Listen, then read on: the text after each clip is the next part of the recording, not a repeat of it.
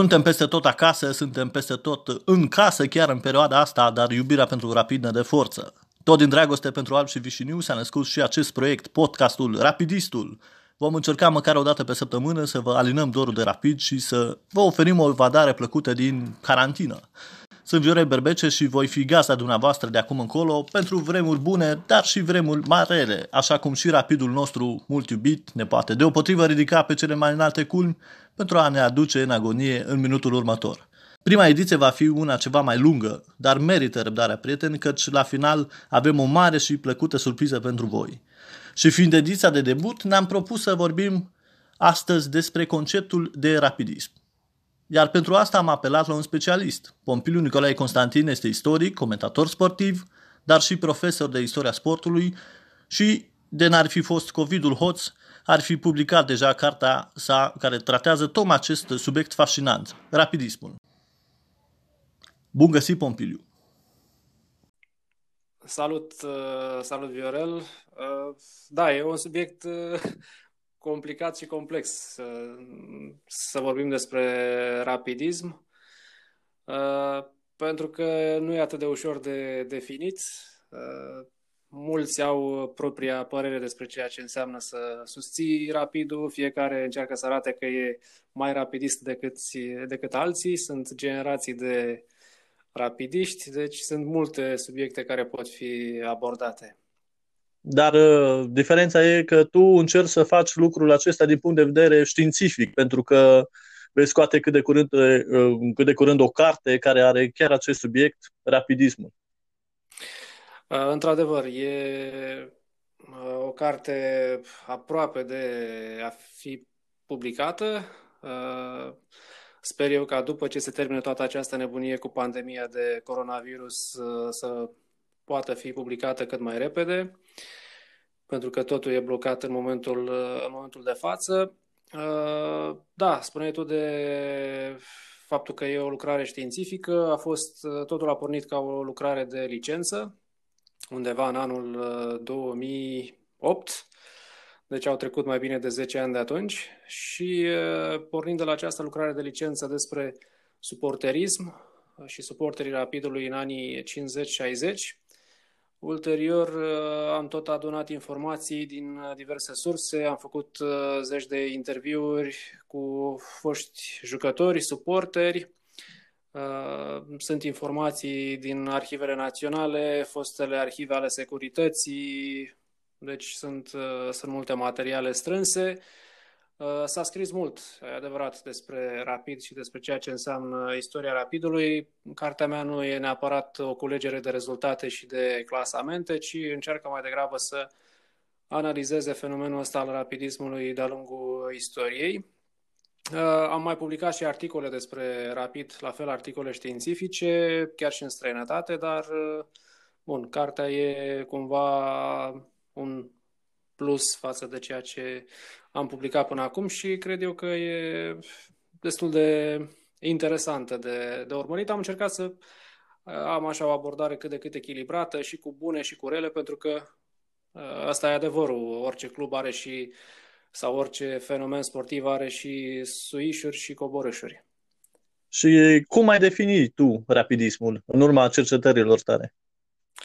Uh, cum spuneam și mai devreme, destul de greu de, de definit. E clar că un rapidismul e un uh, înseamnă atașamentul față de clubul rapid, manifestat prin prezența la stadion, prin uh, uh, suportul oferit acestei uh, echipe, un suport uh, uh, necondiționat și totodată, bun, am inclus în fenomenul ăsta al rapidismului nu doar ideea de suporterism, dar și tot ceea ce a însemnat clubul din 1923 și până la faliment, pentru că m-am oprit la falimentul care a fost Uh, hai să spunem, uh, punctul terminus al entității respective, entității juridice și m-am oprit acolo dintr-un motiv foarte simplu, pentru că, bun, am preferat să mă distanțez puțin, uh, hai să spunem, cronologic de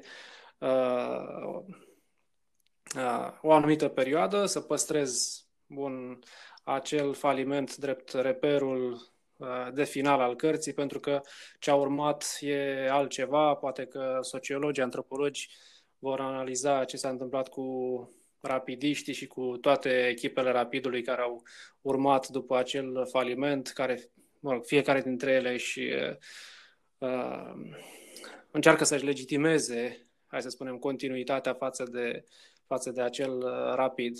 De asta spuneam că e destul de greu de definit uh, rapidismul și va fi destul de greu de definit și în, uh, și în continuare. Dar cu siguranță rapidismul e, e ceea ce ține în viață uh, flacăra și în aceste momente în care toată lumea este obligată să stea în casă, să fie departe de stadion și acea relație minunată dintre club, dintre jucători și suporteri să fie un pic uh, restrânsă. Da, de fapt, rapidismul, că tot mă întrebai mai devreme cum l-aș defini, e și un atașament față de anumite principii și anumite valori. E adevărat că fiecare club, fiecare grup de suporteri are principiile lui și setul lui de, de valori și iarăși prin lucrul ăsta poate fi definit rapidismul și ai dreptate. Uh, sunt oameni care, chiar și atunci când nu se joacă fotbal, dar cum este situația de față, se simt atașați față de uh, echipa respectivă, da? despre rapid în, în cazul de față. Și, uh, bun, se face un transfer de valori din, încă din anii 20-30, dar setul ăsta de valori s-a tot schimbat, însă ideea de bază e evident aceea că oamenii susțin rapidul și uh, se identifică cu acest club, cu ceea ce el a reprezentat în istorie. Are totuși o istorie destul de îndelungată și cu multe momente spectaculoase, la fel și mai și multe momente mai puțin uh, uh, spectaculoase, dar bun, asta este istoria fiecărui club. Nu poți fi întotdeauna pe plus. Dar parcă istoria Rapidului este un pic uh, altfel. De aceea, suporterul rapidist nu poate fi definit drept un neapărat doar ca un muncitor sau poate un artist, sunt suporteri din toate ramurile. Da, e un club care a înglobat de-a lungul timpului oameni din toate categoriile sociale, copii, bătrâni, femei, bărbați, artiști, muncitori, pușcăriași, chiar uh, oameni din absolut toate categoriile sociale și uh, oameni care au văzut în rapid de-a lungul timpului un fel de, hai să spunem, uh, uh, club sau entitate care este împotriva sistemului. Acum, iarăși, rămâne de definit ceea ce înseamnă sistem. Că în anii 30 uh, vorbim de venisul lui uh, Gabriel uh, Marinescu, că în perioada comunistă vorbim de echipele departamentale, că pe urmă, după anii 90, vorbim de Steaua și Dinamo în noua formă, deci de fiecare dată a existat o raportare la o altă entitate sau a un adversar. Până la urmă, cam toți suporterii se raportează în acest fel, dar ei caută un anumit set de valori care sunt uh, și se pliază foarte bine pe ceea ce ei își doresc și se identifică cu acele, cu acele valori. Uh, asta pe lângă, hai să spunem, uh, partea sportivă, pentru că și aici oamenii se îndrăgostesc și simpatizează un anumit fotbalist, un anumit stil de joc, simpatizează evident anumite echipe care au rezultate, Uh, o atitudine pe teren. Deci sunt foarte multe elemente care contribuie, hai să spunem, uh, uh, în alegerea unei echipe preferate și în a alege o tabără pe care să o susții. Ca o paranteză, acesta este și subiectul primului nostru episod din blogul Rapidistului, care poate fi găsit pe site. Sunt uh, câteva povești interesante acolo trimise de suporteri care ne spun cum s-au îndrăgostit, cum au ajuns ei să se îndrăgostească de acest club, cine i-a dus la stadion. Uh, cineva povestea chiar că uh, întâmplarea a făcut să aibă de ales într-un fes cu Rapid și unul cu Steaua și a, a zis că n-ar putea niciodată cu Steaua și așa s-a ales clubul. Da, sunt Dar, tot felul de tot felul de istorii de, de genul ăsta și imaginează că și eu când am stat de vorbă cu foarte mulți suporteri ai Rapidului, de-a lungul timpului am aflat multe asemenea, multe asemenea povești. Uh, depinde foarte mult, evident, de contextul cultural, de contextul istoric, de contextul socioeconomic în care te găsești, pentru că Uh, de asta e o diversitate foarte mare de suporteri la Rapid. Da? Sunt oameni care poate n-au studii superioare, n-au studii deloc, sunt oameni care sunt profesori universitari, sunt oameni care au studiat, nu știu, uh, muzică și așa mai departe. Deci oameni care au uh, cultură, dar și oameni care poate bun, nu sunt atât de uh, înzestrați cultural sau interesați poate de cultură, cât mai degrabă de uh, fenomenul ăsta mai degrabă fizic sau, hai să zicem, uh, de energia care emană din, din tribune. Deci sunt oameni care au fel și fel de moduri de a extrage, hai să spunem, din fenomenul ăsta rapidismului câte ceva, îi interesează, îi pasionează, uh, se simt atrași de ceea ce se întâmplă acolo și evident că vin către, către rapid. Spuneai că în cercetările tale ai apelat și la uh, interviuri. Uh, ții minte vreun interviu anume să-ți fi rămas în suflet? Uh, sunt multe interviuri care mi-au, care mi-au rămas. Bun, interviuri cu foști jucători, dar și interviuri cu suporteri simpli. Spre exemplu, am fost la un moment dat și am făcut un interviu cu un suporter din Videle care își vopsise casa în, în Vișiniu. Uh, la fel am găsit întâmplător în București, mergând uh, prin zona 1 mai, un suporter care avea afișat uh, pe casă steagul Rapidului, inscripționat în anul 1923 și pur și simplu l-am abordat și am făcut un interviu cu el pe, pe scurt. Oameni din foarte multe zone, foști polițiști, da, care, mă rog, milițieni în perioada comunistă care susțineau rapidul, N-aș, ar fi incorrect să spun că unul dintre interviurile astea ar fi mai special decât altul, pentru că fiecare uh, îți aduce o informație anume despre istoria rapidului. Uh, totuși, care îi spune tu că a fost cel mai greu moment pentru rapidiști sau pentru rapidism în general? Ai spune chiar că a fost falimentul sau cumva în perioada comunistă, anumiți ani? Uh, greu, greu de spus. Cred că falimentul, totuși. Uh, deși uh, chiar și în perioada de început a clubului au fost probleme financiare și poate că dacă nu s-ar fi făcut niște eforturi în anii respectivi, în anii 20-30, clubul n-ar mai fi existat. Uh, la fel de dificilă a fost și perioada anilor 40-50, când uh, jucătorii nu prea aveau ce să mănânce Uh, de asta spuneam că e, complicat să compari și generațiile de suporteri, să compari și uh, uh, epocile pe care le-a traversat Rapidul și ca istoric uh, trebuie să păstrezi așa un, uh, un echilibru.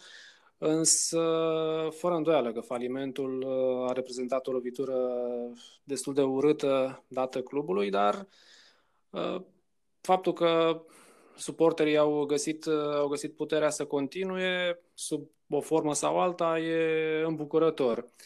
Uh, au existat momente grele și după anii 90, da? pentru că au fost tot felul de grupuri de interese care au încercat să acapareze clubul.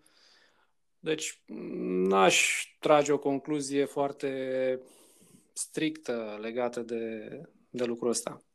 Esențial e ca Rapidul să existe, nu? Pentru suporteri asta este esențial, da, să, să continue să existe și, bun, el există. Deja sunt uh, oameni care așteaptă construcția noului stadion pentru a-și putea vedea jucătorii preferați, pentru a putea să cânte uh, melodiile preferate. Deci, spiritul încă există. Bun, și zic să le mai dăm o, o exemplificare despre ce, ce înseamnă rapidismul suporterilor, avem o surpriză pentru ei, un interviu realizat de tine cu Takemacri.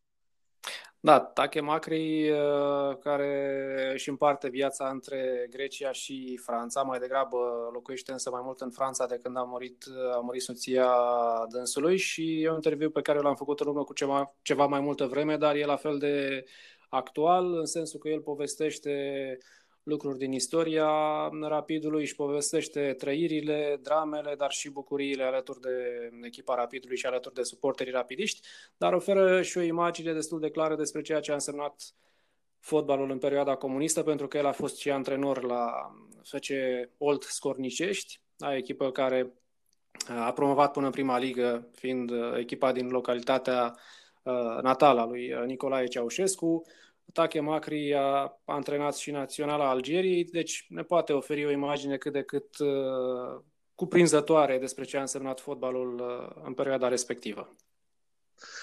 Bun, acestea fiind zise, îți mulțumesc pentru că ai acceptat invitația noastră. Nu uitați, uh, odată ce va trece toată această nebunie, veți avea plăcerea de a uh, studia cartea lui Pompiliu Nicolae Constantin și, uh, așa cum vă promiteam, tot o surpriză oferită dumneavoastră, acum un interviu cu Takemacri. Mergem acum uh, și uh, stăm de vorbă, așa cum uh, v-am promis, cu un om despre care multă lume nu mai știe foarte multe. E vorba de domnul Tache Macri. Bună ziua, domnule Macri! Bună ziua, sănătate vă doresc! Un mare fundaș al uh, Rapidului, de asemenea un uh, antrenor uh, important în urmă cu ceva ani. Ce face Tache Macri în momentul de față? Trăiește și scrie amintirile, așa cum scria Verdi la 80 de ani, Nabucodonosor, așa cum Goethe scria la 80 de ani, m-am apucat și acum să scriu amintirile toate. Din Rapidul la care am evoluat prima dată, în toamna lui 49-50 am rămas singur Echipa care am evoluat prima dată în 1950 0-0 la Timișoara.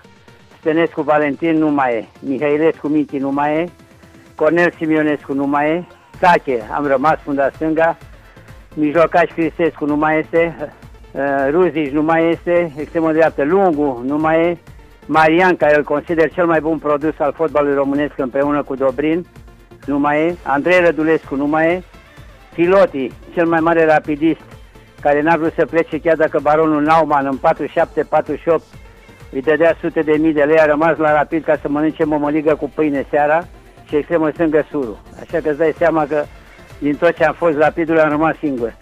Din 52 până în 66 am fost capitanul echipei rapid.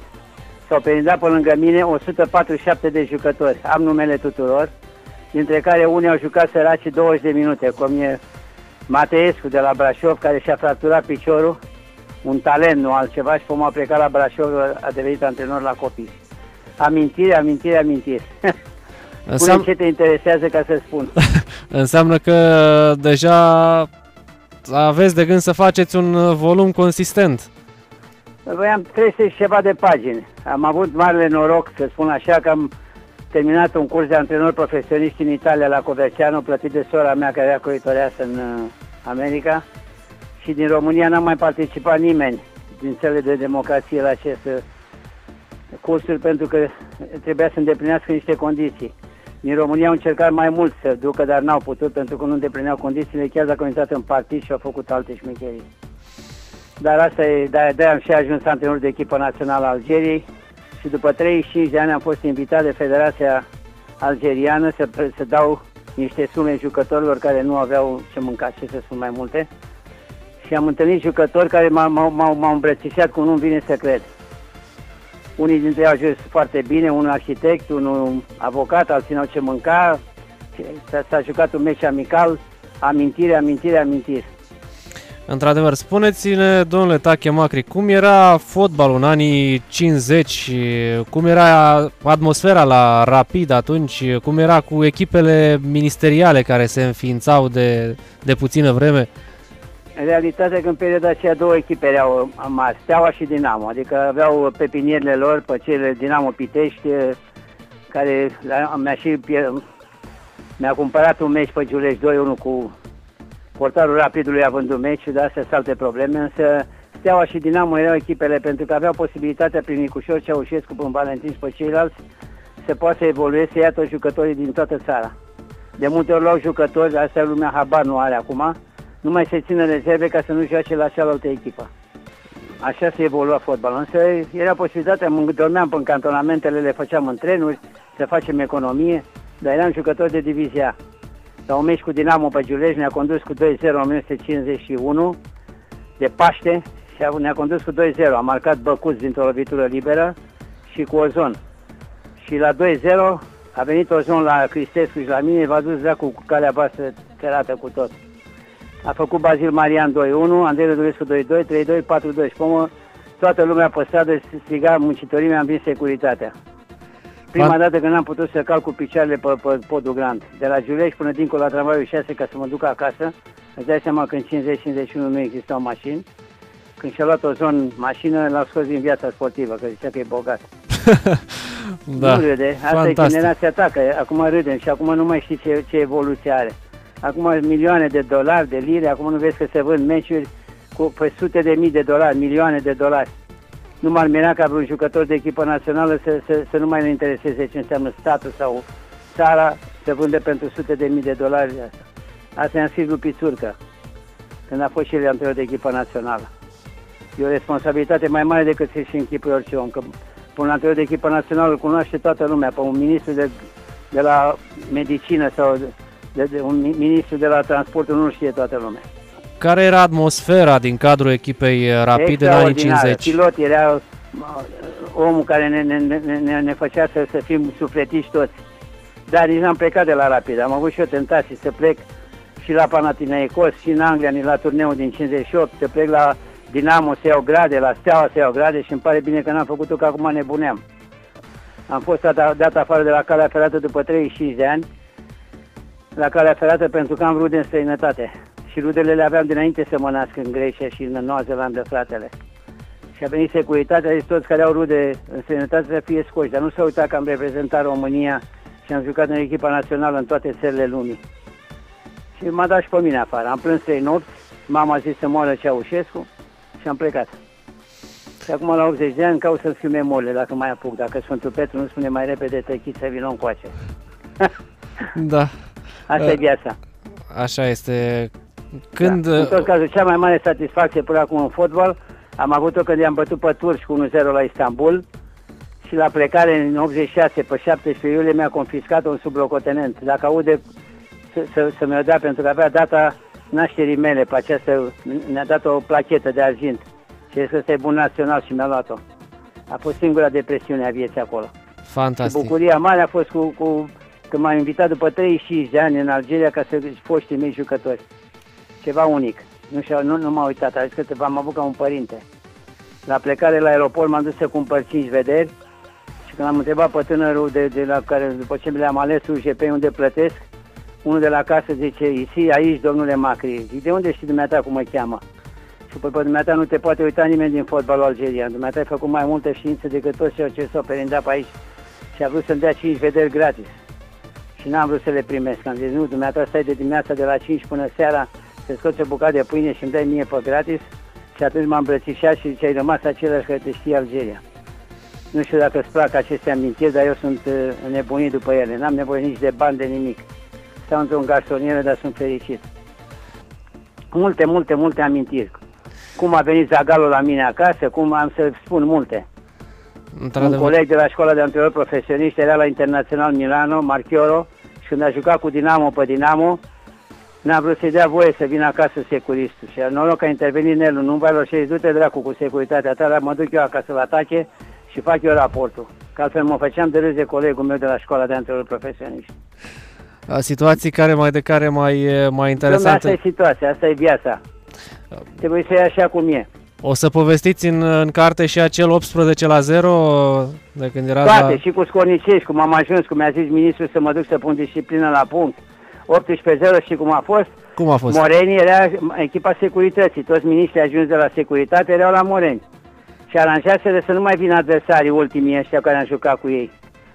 De la Electrodul Slatina. Și atunci mi-am adus aminte din Algeria, când eram la echipa națională, a venit eh, directorul tehnic național Selal și îmi spune, Tache, în România au câștigat o echipă de juniori cu 48 la 0. Era colonelul Mircea Pascu, conducător, și a vrut să echipa de juniori să urce nu știu ce să facă. Și mi-am adus aminte de contestație. Și am băgat țăran din... N-au, n-au venit jucătorii de la Slatina, am aflat seara și seara am chemat pe conducător, ai- ai să citești, am chemat pe conducătorul de Restrodul Slatina cu, cu, cu licențele. Și a doua zi am băgat țăran din, din echipă, din comună, și uh, Nonica și Mirescu a semnat foaia de arbitraj și n-a făcut nimeni contestație. Și la 9-0 am vrut să opresc și n-a mai vrut uh, Bărbulescu, uh, Lică. A Mhm. zis, nu ne atache, cu mine nu se joacă nimeni. Cât o fi de miniștri și unde tot partidul îi pune. Dă-i dracu cu morenilor cu toți. Și a a dat 19 18-0. Când a fost să intre echipa în divizie, avem mai erau trei etape. S-a dus și de la Comitetul Central la Ceaușescu acasă și a zis să, să știți că s-ar putea ca Sconicești să intre în divizia. Și atunci a intervenit academiciana cu patru clase primare, Ceaușesca. Și a zis, ia, bă, bă, dacă e pe corecte să intre. Și cei care erau la securitate acolo, lângă ei, Coma și toți ceilalți, ca să dovedească că tot în România e corect, a intrat echipa în divizia A. și a rămas rapidul meu în divizia B. Să spui și mie, că să-mi trimeți o casetă cu ce am vorbit, că poate am spus vreo prostie, dar nu mă interesează. Acum la 80 de ani, chiar dacă mă omoară cum l-a omorât pe Dan Coe, nu mai mă interesează. Dacă mă omora la 20, era altceva. Deci sunteți de părere că l-au omorât pe Dancoe. Nu sunt de părere, 100%, că s-a apucat să vorbească la Europa Liberă, la Munteanu.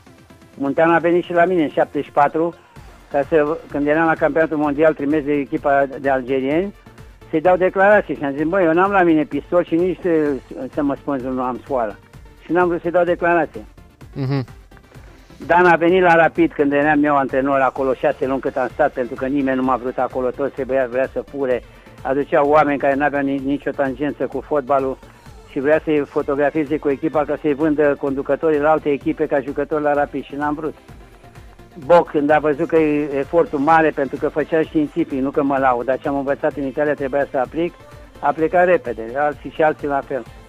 N-am, n-am ce să mai zic acum. Da, m, să ne oprim puțin asupra lui, Orice vrei să mă întrebi, poți să mă întrebi. asupra lui uh, Dan Coe. Dan Coe a, a, a venit la Rapid după ce a venit din Belgia și în atac am vorbit cu cei de la club să-mi dea niște bani. Și am zis, mie nu spune de bani, dar eu am nevoie de tine pentru că te bag în spatele lui Grigoraș și al lui Marin Florin. Și după două zile a zis, nu mi-a dat banii care am vrut eu și am plecat la, a, s-a dus la Galaș și a luat de trei ori mai mult, așa în atac am luat de trei ori mai mult. Și am zis, pentru- eu în locul tău rămâneam la Rapid, că rămânea o istorie a Rapidului, așa toată lumea știe că n-ai plecat pe boabe de porumb la Galați, ai plecat pe bani mincinoși. Și așa a plecat acolo, dar i-am dat voie să vină la antrenamente la mine. Pentru că l-am considerat copil al Giuleșului, așa cum e și Costea și toți, Mihai Mihai și toți cei care au trecut pe mâna mea. Într-adevăr. Râșniță și toți ceilalți. Dar ce s-a discutat în perioada respectivă când s-a aflat de moartea lui Dan Coe? Că s-a spânzurat. Documentându-vă asupra parcursului noastră, am găsit un interviu interesant dat de Nae Lăzărescu, celebru actor, care a spus că s-a îndrăgostit de rapid uh, exact în momentul în care a fost la un meci și v-a văzut pe dumneavoastră într-un duel cu uh, un alt jucător al Petrolului, uh, Nelu Neacșu. Da. Nicu Neacșu. A, Nelu Neacșu, fundașul? Da, da, da. A, Nicu Neacșu, că Nelu Ne- Nicu Neacșu a venit la Rapid de la Petrolul. Mhm. A A spus venit că s-a, jucător. s-a îndrăgostit de acea echipă în care erați dumneavoastră, Bazil Marian, Filoti și, și Asta a ceilalți. fost echipa de aur a Rapidului, consider eu. Și Filoti a fost cel mai mare rapidist, adică el m-a determinat să stau 16 ani la Rapid. Altfel mă duceam și eu pe la Dinamo să iau grade, mă duceam în altă fază la UTA, să, să, să mă, nu știu, tot, tot ce vrei. El, E- el m-a determinat cel mai mult prin atitudinea lui și felul lui de a se comporta ca să rămân la Rapid. Și am căutat și eu să fiu exemplu pentru toți și sper că mai mă cunosc pentru că foarte mulți mai mă sună încă.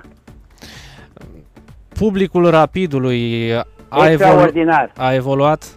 Extraordinar. În carte se citești nume de oameni care scriau la club și pentru că reupeau scrisorile Negulescu și ceilalți, am cerut postașului să mi le aducă mie, celor care scria de fotbal.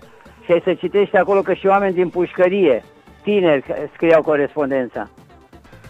Era Rapidul cea mai iubită echipă în anii 50?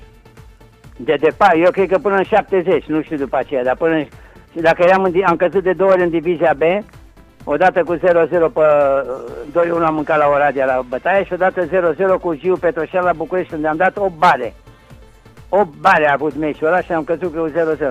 Însă Rapidul și în divizia B a fost conducători care se bucurau pentru că duminica dimineață veneau mai mulți spectatori decât eh, la meciurile de după amiază. Și am făcut 2 ani în divizia B, 52-54 sau 53-55, păi în afară nu mi-aduc aminte, că era perioada iarnă, vară, vară, iarnă. Însă de departe cea mai iubită echipă. Nici o echipă în România n-a fost mai iubită ca Rapid, consider eu. Nu știu, poate perioada cât am jucat, acum că poate s-au schimbat lucrurile. Francis Cronai cum era ca antrenor? Excepțional, excepțional. Însă, din punct de vedere la tactică, nu era așa de bine pregătit și lucra foarte bine cu Fogl, care a fost cel mai bun tactician din România. Emerick Fogel, da. Emerick Fogl. Antrenorul de la care am învățat și eu și care a fost singurul de un nivel internațional, după părerea mea, după ce am, cuno- am încă notițele de la Coverciano din Italia. După Ferrari, marele Ferrari al Italiei, care l-am avut profesor de tehnica calcistica, tehnica fotbalului, cred că uh, Fo- Fogl le galează. Și cea mai grea meserie, după părerea mea, e antrenor și de ce? Pentru că ești un profesor care lucrezi cu oameni care e analfabet, cu unul care are primară, cu unul care are liceu, cu unul care e arhitect, cum e Socrates, altul care e student și nu poți să acumuleze toți cei tu în cap. Și atunci trebuie să cobori la nivelul fiecăruia ca să adapteze schema tactică care tu vrei să o aplici, aplici în cadrul unui, uh, unei echipe. Am avut ocazia în Algeria să am jucători în alfabet să înțeleagă mai repede decât ceilalți care erau studenți. Baku și alții, adică pe, pe, pe experiența mea vorbesc și altora. Care era cel mai bun psiholog din punctul nostru de vedere în perioada în care evoluați dumneavoastră în anii 50? Cred, cred, că, cred că Angelo Niculescu era un antrenor care, care îndeplinea condițiile. Mhm. Și era Coidum, un antrenor Coidum. Și Mărdărescu, care a fugit în, în America. Am jucat odată în, în 50, eram la, în, 60, în 70 eram la Timișoara și am jucat cu Iașu. Cu, el era antrenor la, la Iași. Și la sfârșitul meciului, deoarece în Italia constatasem că uh, numai 11 jucători joacă și restul rezervele de, de vinerea când se face un efort maxim până lu- marți nu fac nimica, am învățat că trebuie după antrenament ceilalți de până la 18 jucători să facă antrenament. Și după antrenament, după ce am terminat meciul, am bătut cu 2-1 pe ea și am făcut pentru prima dată în România antrenament cu foști, cu cei jucătorii care n-au jucat. Și cum au Să reacționat? ajungă la nivelul celorlalți pe, același, uh, pe aceeași durată de curba cu abscisa și cu uh, normala. Și cum au reacționat jucătorii atunci? Excepțional, păi, dar trebuie să, trebuie să facă, pentru că trebuie să aibă și numărul de ore care e prevăzut să aibă în, în cadrul unui ciclu de pregătire. Toate rezervele nu fac și dacă ai nevoie de el duminică, nu-i pregătit bine. Și atunci trebuie să faci cu toți ceilalți care nu joacă 90 de minute duminica, e singura zi când poți să faci. Numai că dacă câștigi toată numai la alții rezerve supărați că n-au jucat, dacă pierzi, se frică ție, mă, ce să zică lumea că fac, însă în general e bine ca antrenori, vorbesc de antrenori de fotbal, nu de ăsta, că așa antrenori pot să zic și Moșoiu. Era un magazoner la lotul național Moșoiu și pe urmă am făcut un control în tren când lucram la CFR și l-am găsit pe el. Ce faci Moșoiule? Ce mai este să știi că sunt antrenor. Unde? La, la Buzău, acolo, nu știu unde, la divizia C. E bine, dar ce le faci la jucători? Ce îi înveți? Ce păi le spun cum jucai Matale, Constantin, ce face Zavoda. Da, zic bravo, deci la acela e antrenor, zic, da, nu intri în divizia B, ce nu brecă, dau alții mai multe lovele. Atunci cei de la federație. Îți dai seama la ce Da. da. nivel. Și atunci și ăla era coleg cu mine, ăla era coleg cu Zagalo, ăla era antrenor de fotbal. Orice întreabă, mă, să știi că acum sunt dispus să răspund. Când uh, a fost inițiat uh, rivalitatea între Rapid și Dinamo și, și Steaua? În Când și-a- 50, când a început, când a început securitatea să fie tare contra partidului. Mhm. În 49-50 atunci a început deja rivalitatea. Și interesant că pe Dinamo îi bătea întotdeauna, ne bătea Steaua. Da, chiar uh, am găsit că uh, imediat în 73, când l-ați înlocuit pe Bazil Marian, uh, ați Da. resuscitat echipa cu o victorie cu Dinamo pe 23 august 2 la 0. Am băgat, da, dar după aceea la meciul cu Steaua, la 12 noapte erau la bar jucătorii și am făcut 0-0 și n-am putut să-i pedepsesc, că cei de la club le-a dat prima peste mine. Luni le-a dat prima de meci nul. Mhm. M-a chemat și ministrul Drăgănescu, uh, ministrul transporturilor, să-mi facă morală miercuri, că de ce m-am dus și am spart la bar uh, paharele jucătorilor. La 12 noapte mă durea dintele, că la meciul cu Steaua am datele, am tot. Și când m-am dus acolo, 5 jucători de-ai mei erau acolo cu băutura, cu șoferul. Și n-am putut să iau nicio măsură, că erau patru titulari și o rezervă. Și a trebuit să-i bag să joace, dar în loc să-i scol la 7, i-am scolat la 9, înaintea meciului cu Steaua. Și am făcut 0-0 cu Steaua.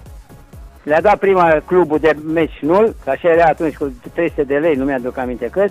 Și marți m-a chemat și ministrul la minister să-mi facă morală de ce, de ce am spart paharele. Că a zis că la restaurant, că erau cu soțiile. Și a zis, "Da, și ministrul, dacă vă mint, mâine mă dați afară de la calea ferată. Era 12 noapte, uitați, am luat și hârtie de la milițian, i-am dat 25 de lei ca să îmi dea hârtie când m-a găsit la 12 noapte, sâmbătă noapte acolo. Apropo că ați menționat mai devreme de faptul că i-ați găsit pe jucători în bar la ora 12 noaptea, cum vă explicați faptul că erau atunci jucători care uh, puteau să stea până târziu și a doua zi să joace foarte bine?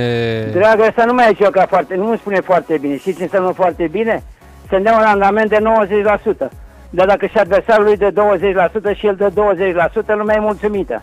Mhm. Ca să joace foarte bine, înseamnă să câștige pe steaua cu 4-0. Păi atunci cum uh, Păi și Dobrin... de la steaua erau doi jucători. A, am înțeles. Și când i-am zis lui Corcodel Constantin că le-a ajuns atunci, ce dă-te dracu, tache, numai tu vrei să, fii, să fim corecți, numai noi, ăștia sunt altfel decât noi. Eu nu puteam să accept așa ceva și nici acum, la 80 de ani, nu accept. Un jucător când joacă în fața a 100 de mii de spectatori sau 60 de mii de spectatori care lasă familie, lasă tot să-l vadă, trebuie- are niște obligații pe care trebuie să le respecte. Toată lumea știe că în perioada m, anilor 50 Gheorghe Apostol, unul din politicienii Da. importanți, era suporter al Rapidului. Gheorghiu, Mare. Gheorghiu Dej era și el fan al Rapidului? Nu, nu, numai Gheorghe Apostol. Mm. Gheorghe deci l-a scutit pe Ozon, că Ozon când a venit din Grecia după ce a luat naspere aia, l-a dat afară din sport și l-a învățat un băiat al unui ceferi să ducă să-l întâlnească pe Gheorghe Apostol și pe, la sosea pe Gheorghe Udej.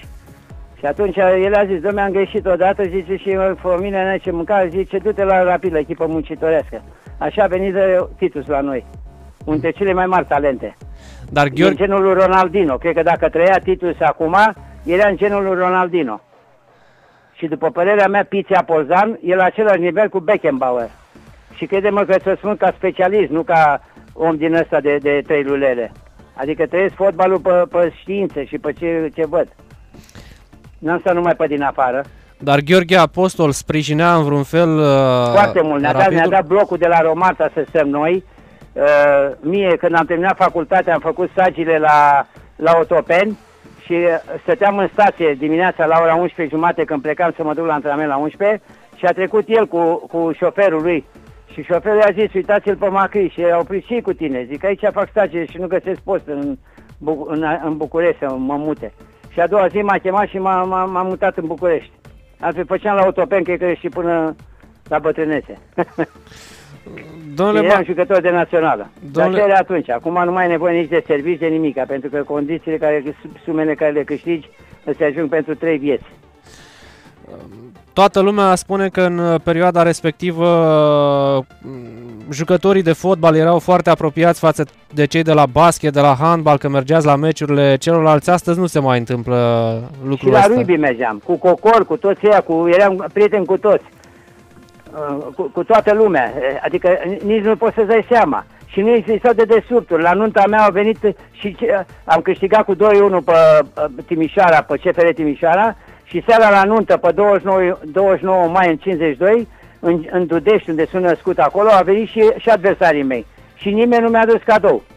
Ne-am dus și am luat de la, vis-a-vis de la restaurant, la 9 seara, 10 seara, fripturi și de toate, tata în curte și ni- nimeni n-a zis, hai să un cadou. A- e- Era prietenie și după 20 de ani când mă întâlneam cu curcan și cu jucătorii ăilalți, spunea, băi, taci, vezi, viața e cu totul altfel acum. Dar asta nu înseamnă că poate să fie și acum la fel. Acum toată lumea vrea bani, bani, bani, bani, bani, bani, bani, bani. Ce ne puteți spune despre Nichi Dumitriu? Cum era ca fotbalist? Foarte bun, un, ta- un talent. L-am avut jucător foarte talentat. Mhm. Însă a fost și el între cei șapte la bar noaptea. Și Da. când, când, când a, a pățit ceva la plămâni, numai eu mă duceam la spital, nici frații lui nu se duceau la spital. Și când a venit în Grecia să cătălăze cu cineva, atunci mi-a mulțumit și a vrut să-mi pupe mâna. Cum puteți să ne explicați faptul că majoritatea artiștilor din uh, perioada comunistă veneau în tribune la Rapid? Ce atrăgea atât de mult la Rapid în perioada respectivă? Era iubirea față de, de echipă, adică nu era ceva impus. Totul era de plăcere, rapid era o plăcere. Venea lumea de satisfacție morală, nu era ceva politic să spui că impune. Iubea jucătorii și jucătorii iubeau echipa. Dacă spun că aveam ghetele legate, când m-am dus în Anglia și am jucat în 58, am, m-am dus să schimb, să, să, să repar ghetele și să- să-mi bată un cui. Și aveam crampoanele bătute de Roșianu, de magazionerul, făcute pe mănușe pentru mine. Și magazionerul lui, lui Tottenham zice să-mi lași ghetele pentru muzeu. Și m-am enervat și nu mai m-am dus. Și după meci, am- Dumnezeu m-a ajutat să fac o partidă foarte bună. Am făcut o chestie, am căzut jos, am alunecat, a venit adversarul, am luat mingea peste el, am plecat și am dat pasa lui Tătaru și după meci magazionul zice, vă rog să-mi dați eh, piciorul ca la muzeu, că nimeni n-a făcut ce faci dumneata cu piciorul. Așa că îți dai seama, acolo făceam noi ghetele singuri. Da. Le, le, și ne iubea lumea, că era echipa muncitorească, știa că nu avem condiții mari. Aveam salariul 400 și ceva pe lună, ca tehnician până să termin facultatea. Și ne dădea primă 300 și dădea opream 100 pentru Roșianu, pentru magazioner și pentru femeile care spălau rufe, că clubul nu dădea bani să ia săpun și de alea, le dădeam din banii care le luam noi prima. Și lumea iubea rapidul. Care considerați că a fost cel mai bun fotbalist din istoria Rapidului? Cred că Marian, Bazil Marian? Bazil Marian. Mhm. Eu cred că unul dintre cei mai buni din fotbaliștii, eh, pe- pentru că așa cum dai la popice ca să lovești bila din stânga jos, la Bazil eh, nu trebuia să facă efort ca să ducă mingea acolo unde trebuie. A băgat toate extremele drepte în națională. Pe Farcaș de la Carmen l-a băgat în națională, pe Lungul l-a băgat în națională, pe... eh, Era o clasă peste ceilalți jucători. Nu, nu, nu se pregătea la nivelul co- corespunzător de actual. Sunt sigur că dacă lucra acum în condițiile astea, era cu mult mai mare valoarea lui cred, cred că el și Apolzan a fost. După părerea mea, Apolzan a fost cel mai bun stopper care a avut uh, e- Europa, ca să nu zic că la nivelul Beckenbauer, pentru că nici Beckenbauer nu, nu, nu, se, nu sărea la cap așa de bine ca Pizzi. Apolzan sărea la cap și în momentul ăla știa Bone și cu, cu Onisie că primesc mingea. Chiar dacă avea adversar, era așa de, de, de stil. Însă pentru că se reviu la rapid, cred că Marian a fost cel mai bun uh, și portar cel mai bun din toate timpurile a fost Todor. O avem, Todor uh, Augustin. Am un capitol special cu el pentru că a fost un talent mare. A apărat la Moscova când ne-a bătut rușii cu 2-0 și a venit și Corneliu Mănescu, care era ministru de externe să-l felicite, și ministrul căilor ferate și toți ăștia. Todor Augustin, nu știu dacă ai auzit de el. am, uh, am auzit de, de el. Uh, A fost, a, a fost ca Eminescu, a avut o perioadă mi- mică. De câte ori îl citesc lui Ceafăr, mi-aduc aminte de el. Coboară ce... Pe, pentru că el a stat foarte puțin la Rapid, a avut o, în- în niște pro... extraordinar. Era singurul portar care avea încredere și națională și la Rapid. Au O- fost și alții, nu pot să zic, și Coma și Dungu și alții, însă Todor a fost cu o clasă peste ei. Când a venit ministrul de externe în 70 și ceva din uh, Rusia, ministrul căilor ferate, m-a chemat ministrul de Nălache la el ca să uh, ca- ca să-l aduc pe Todor. Și Todor, pentru că în perioada aia era cu băutura, i-am spus că e plecat la 500 de kilometri. Și a venit ministrul căilor ferate să-l ve- vadă, i-a spus uh, ministrul meu că am jucat și eu și m-a venit și m-a pupat, unul gras solid. Dar translatoarea mi-a dat o carte de vizită dacă mă duc la Moscova să, să-l vizitez. A oprit ea translatoarea cartea de vizită. Așa era perioada atunci. E, și Gusti, a, a, a, ăsta a venit, a ajuns ministrul căilor ferate de studenți și a venit să vadă pe bratarul care a fost mai bun decât Homici și de căi, așa spunea el. ce ne puteți spune despre Iuliu Baratchi? Ați apucat să-l vedeți uh, L-am jucând? văzut, l-am avut antrenor în tabăra de junior din 48. În 48 la Bistrița Năsăud am fost junior împreună cu Constantin, cu Dinulescu, cu toți ăia. Și antrenor l-am avut pe Baratchi și pe Brown. Eu, foarte bun uh, și ca antrenor și ca jucător. Jucător extraordinar. Da, De să- la el am învățat să, să bată la 20 de metri uh, mingea la, dou- la 16 metri și din 10 mingi loveam 8 în bară. I- Când eram junior la el, el mă punea să fac. Am văzut că am destul de bună tehnică. Bănuiesc. Am ajuns să țin mingea pe picior 3000 și ceva de ori. Și mi-a luat-o de, a zis că sunt nebun, a luat-o de, mi-a luat-o până la urmă. Dar uh, mulți uh, susțin, bine, uh, Ion Costa susține că Baratchi a fost cel mai bun uh, sau probabil cel mai bun fotbalist din uh, istoria fotbalului românesc. Sunteți de Se acord? poate. Eu cred că și Ciolo Peciovski, care a jucat în echipa Europei, a fost singurul selecționat în echipa Europei, Ciolo Peciovski, care a murit de cancer. Bine, Se acum poate și Baratchi, să știi. Evoluția Baratchi și Marian, ai dreptate. S-ar putea și Baratchi să fie la nivelul lui Bazil. Nu l-am apucat jucând de când, când eram elev până a, șaptea de, a, a șase de liceu. Foarte puține, două, trei meciuri, că se în gardul pe Venus. Însă îți dai seama că altceva să-l vezi și altceva să, să lucrezi cu el. Da, la tinerețe cred că era. Notează, te rog, un nume. Iliescu Ileana. E o, o admiratoare a Rapidului care în 1971 a trimis un poem de 50 de pagini Rapidului. I-am răspuns odată, nu mai, nu mai am adresa ei și pe moșilor stătea, dar a scris așa de frumos și am primit răspunsuri de câteva ori. Bineînțeles că atunci, în 70-80, de atunci nu mai știu de ea, au trecut 40 de ani, 35 de ani. Dar a fost o admiratoare a Rapidului care m-a, m-a entuziasmat. Cum iubeam eu Rapidul, am văzut că sunt și alții. Un impegat de mișcare îmi spunea că dacă pierde Rapidul, doarme sus pe, pe casă. Căsătorit și cu copii. A zis, "Bă, Singura mea pedeapsă e că dorm pe casă. Și am multe scrisori din astea care le-am păstrat. Unul din închisoare, un băiat mi-a scris.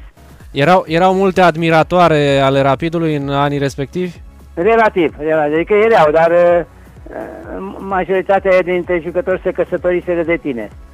Și, și Dar- Strat, și dar Parpală mă- Codreanu, și Mă Năsturescu, refer, și... mă refer că trimiteau, nu? Foarte multe doamne, domnișoare. Foarte multe, multe de tot, scrisori. nu așa.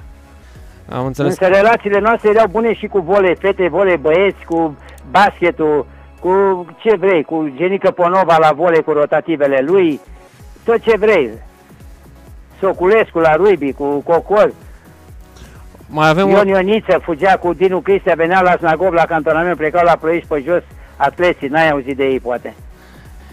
o Altă... altă... la Snagov 10 minute la noi la cantonamente în 50 și erau niște cantonamente extraordinare. Dormeam 8 într-o cameră acolo, dar eh, făceam niște antrenamente formidabile cu Ronai.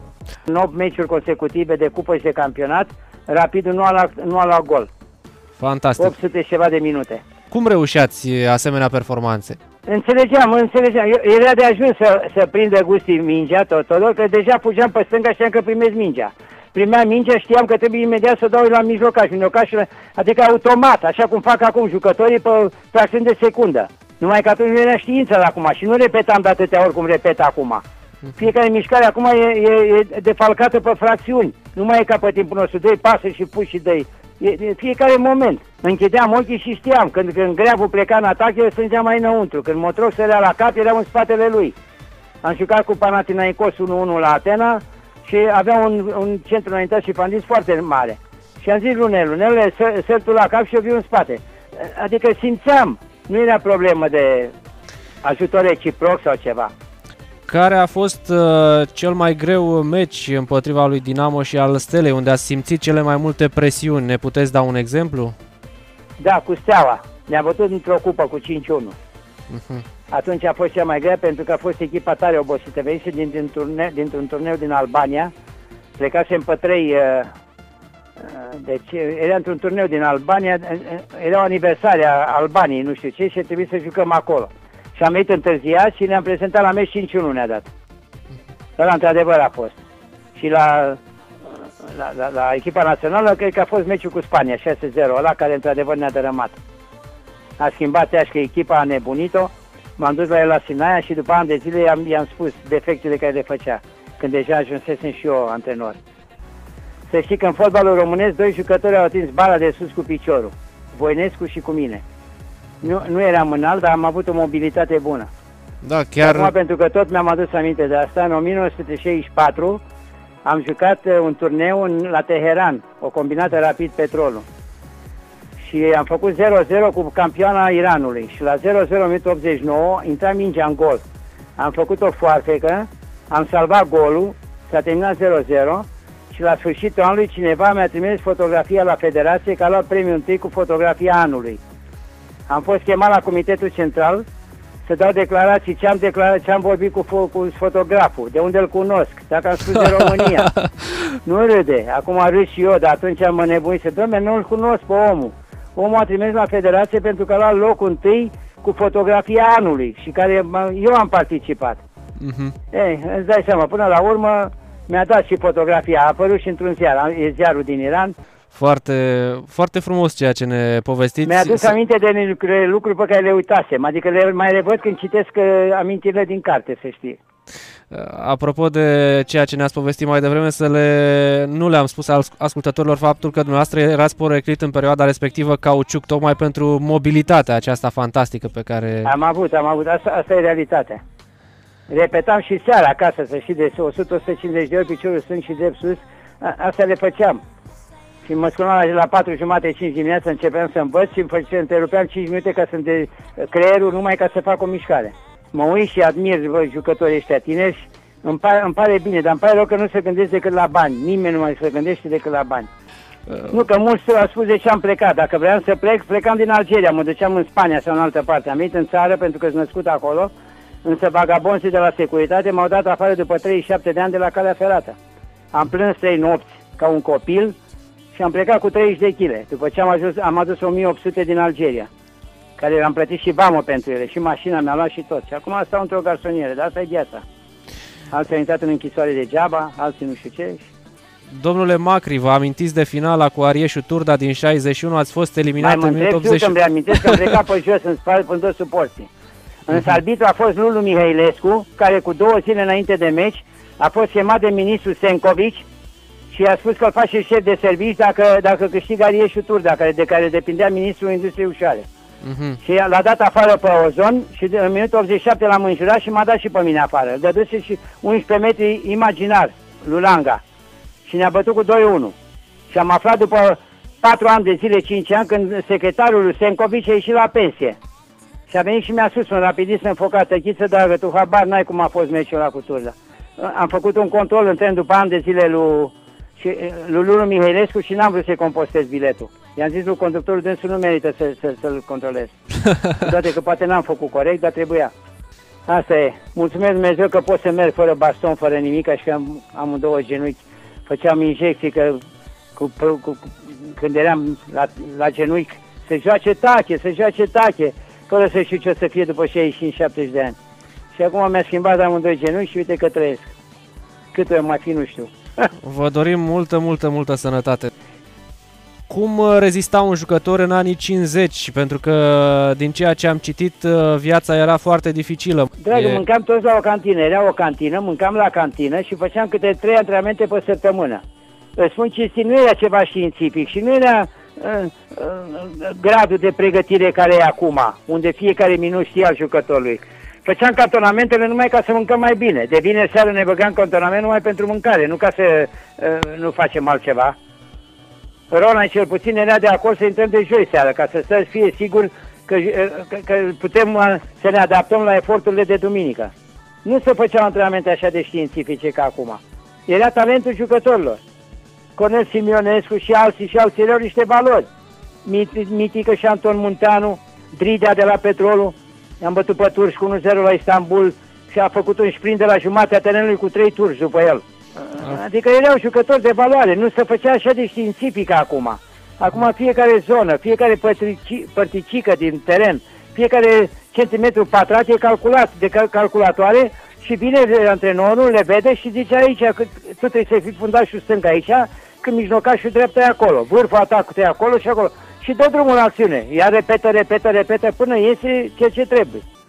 Din câte mi-amintesc, uh, Rapidul era foarte bine primit prin toată țara. Unde ați uh, întâmpinat uh, cea mai mare ostilitate și unde erați cel mai primit cel mai bine în țară, domnule Tache Macri? Cred, cred, la, cred că la turnul Severin erau, erau uh, depouri și cu ceferiști ăia și la Slatin erau foarte mulți ceferiști.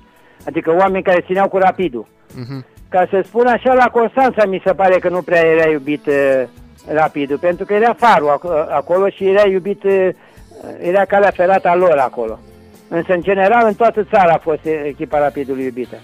Cred că de-aia am și rămas. Dacă spun că la meciul cu Dinamo n-am putut de la stadionul Giulești până dincolo de podul Grand, unde m-am dus să le iau pe șase, că atunci nu existau mașini și de astea, luam pe șase să mă duc acasă, n-am călcat pe jos, m-a luat în brațe lumea până dincolo. Și opriseră loc, era de Paște și opriseră locomotivele că uh, uh, poporul că bătuse securitatea. Așa strigau de jos. Asta era viața. Am remarcat ceea ce ne-a spus mai devreme că n-aveați mașină și mergeați cu transportul în comun, spre deosebire de ziua de astăzi în care fotbaliștii nu prea își permit să vină la antrenament cu o mașină mai, mai ieftină de vreo 50.000 de euro. Da, dragă, dar eu în 1950 când i-am adus un radio lui tata, deci ia uite tache ce aud aici. Așa e viața. În 86 pe 17 septembrie când am plecat, ah, am plâns trei nopți în ceamul ăla din drobeta și mama a zis, ce cu tine tache? Ce? Zic, m-a dat afară de la CFR după trei... Și de la focul pe cea, și hai să plecăm. Și am plecat. Am plecat cu 30 de kg. Nu știu dacă știi ce înseamnă când ești cineva într-o țară și aduci de toate, de toate, de toate și pleci ca un țigan. Da, asta e viața. Se la vii. Alții au avut vapoare, alții au avut fabrici și le-a luat fabrici și le-a băgat în închisoare degeaba. Mociorniț a avut fabrica lui și primii pantofi, mi-a dat o pereche de pantofi în 48 când m-am dus la Flacăra Roșie și eram bucuros că am pantofi noi, că îi purtam pe al lui frate meu. Asta e, și a intrat și în închisoare Mociornița. Degeaba, că i-a fost tasul bogătaș. Ați, Așa ap- era viața, ce, ce să fac? ați apucat Acum a să-l... ajuns, evolu- a, a ajuns lumea să zică cel mai mare criminal din toate timpurile e Stalin. E singurul din toate conducătorii de state, citeam într-o revistă franceză, că, care a omorât dai lui. Sute de mii de, de ruși. Anibal uh, adversari, romanii adversari, uh, hunii adversari. Numai ăsta care a omorât dai lui. În Siberia, peste tot îi trimitea. Așa este. Totuși erau oameni care strigau Stalin, Stalin, Stalin. Și la noi erau oameni care strigau Ceaușescu, Ceaușescu. Da, da, Îți dai Așa că- seama. Ca să, ca să mă trimită pe mine într-o de echipă națională la, la o, un președinte de stat care are 20 de milioane de subalterni, să mă duc să fac acolo, să stau de dimineața până seara, nici familia nu mai vedeam, trebuia să o fac. Bine că n-am luat bani sau ceva de acolo, că dacă intram în partid și când luam casa de la Sconicești care mi-a propus-o cu alea, nu mai eram eu tache. Eram un vagabond. Că dacă intram în partid și la securitate, poate azi eram președinte de federație. După, Puteam și eu de desubturi și n-am vrut. Niciodată. La câte ați uh, trăit și la Scornice și cu Rapid, uh, este adevărată ideea asta că Rapidul a fost o echipă defavorizată și s-a încercat... uh, Da, da, este. Nu putea să sufere rapidul. Nu puteau. Și nici pe ceperiști. Au fost momente când a zis, dă dracu de ceperiști că îți dăm noi servicii aici. Și am zis, nu pot, e că mi cere să mă despart de soția mea. Am, am fost, ne-am cunoscut ca colegi la școală, la liceu, am terminat bacalaureatul, ne-am căsătorit, 50 de ani, acum să mă despart de soție. Așa și CFR-ul, am 35 de ani să plec de la CFR, să mă duc la Slatina sau în altă parte și n-am vrut. Ca până la urmă să mă dea afară, securitatea să răzbune. Vă mulțumim încă o dată. Sănătate multă și orice e nevoie mă suni. Bun, sănătate, domnule Tache Macri. Numai bine. A fost uh, Tache Macri,